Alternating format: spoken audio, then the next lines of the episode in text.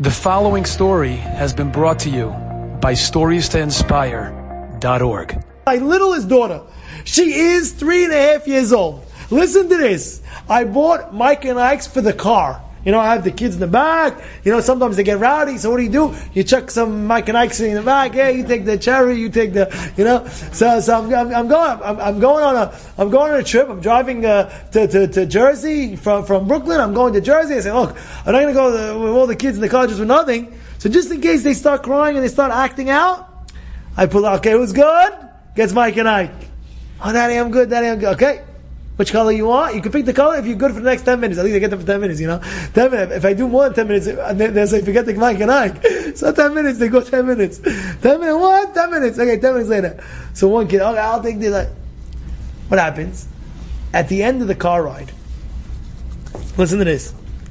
I'm finished the car ride, I get to Jersey, I pull out, and you know the stash of Mike and Ike's is with me. You know, it's, it's like by my, you know, the cup holder right now where you're driving. So I put it by the cup holder. I'm giving out the thing.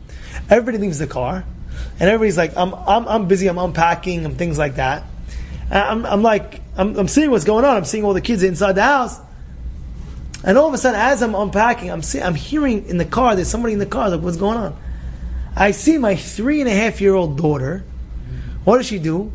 She's in my seat where I'm driving.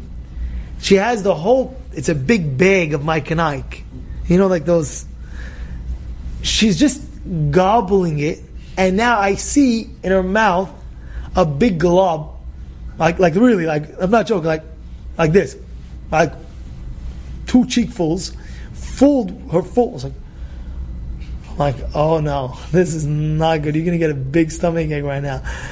And I start trying to pull the Mike and Ike.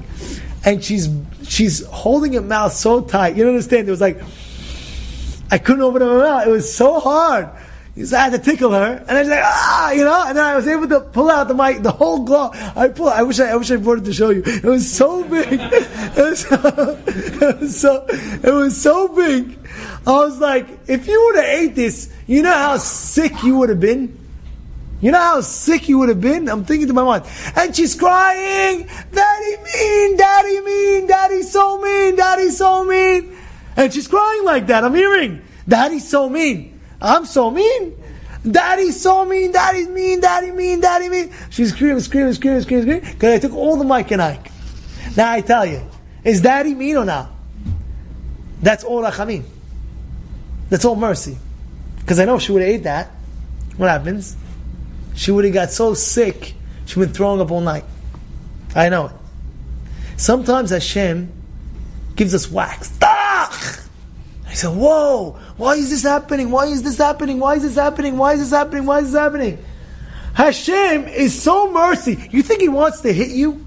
You think He wants to punish you? Sometimes He gives you such a trach, and all of a sudden the guy gets so religious. And the guy stops completely. Stops completely all the shtuyot. And all of a sudden you see the guy coming to shul. I had it here. One guy coming to shul. First. So I make jokes now, and I see a guy doesn't come for a few months, and all of a sudden he comes one. I say, so what do you need from Hashem today? You know, I make joke, but it's a joke, by the way. It's a joke, you know. So one guy came. It's a true story. He wasn't coming to shul at all. He wasn't coming to shul at all. He wasn't praying at all. Guess what? Guess what? He wasn't having, there's two stories. He wasn't having children. He didn't know what to do. So he comes, Rabbi, Rabbi, I'm here. He doesn't tell me why he's there. I find out somebody I asked somebody what's going on. So I don't know, he doesn't come to shul, all of a sudden he's got, by the way, don't feel guilty. You just go to shul. You know, oh, the, oh, the next time I go to shul, I'm not, uh, uh, uh. no, no, nobody's to think differently. You come. But at the end of the day, I said, what's going on? He said he's married for this amount of years. I don't know, it's like three years. He couldn't have children. I could promise you. Three months. He came, he didn't miss a day. The third month, he tells me, Rabbi, he felt open with me. He said, I'm going to see one of the doctors for the, for to, to have, to be, you know, to, to have children. So, um, he tells me like this. He went. It's true story she got pregnant naturally. When he got there, the doctor said, What are you coming? She's already pregnant. Yeah. And what happened? Hashem had to smack him up a little bit. And then he wakes up a little bit. You think that that's deen? That's all rachamim. It's like me and my child pulling out the Mike and Ike and she's screaming, Daddy's mean because he's pulling out my candy out of my mouth. I have to do it! Enjoyed this story? Come again. Bring a friend. Stories to inspire.org.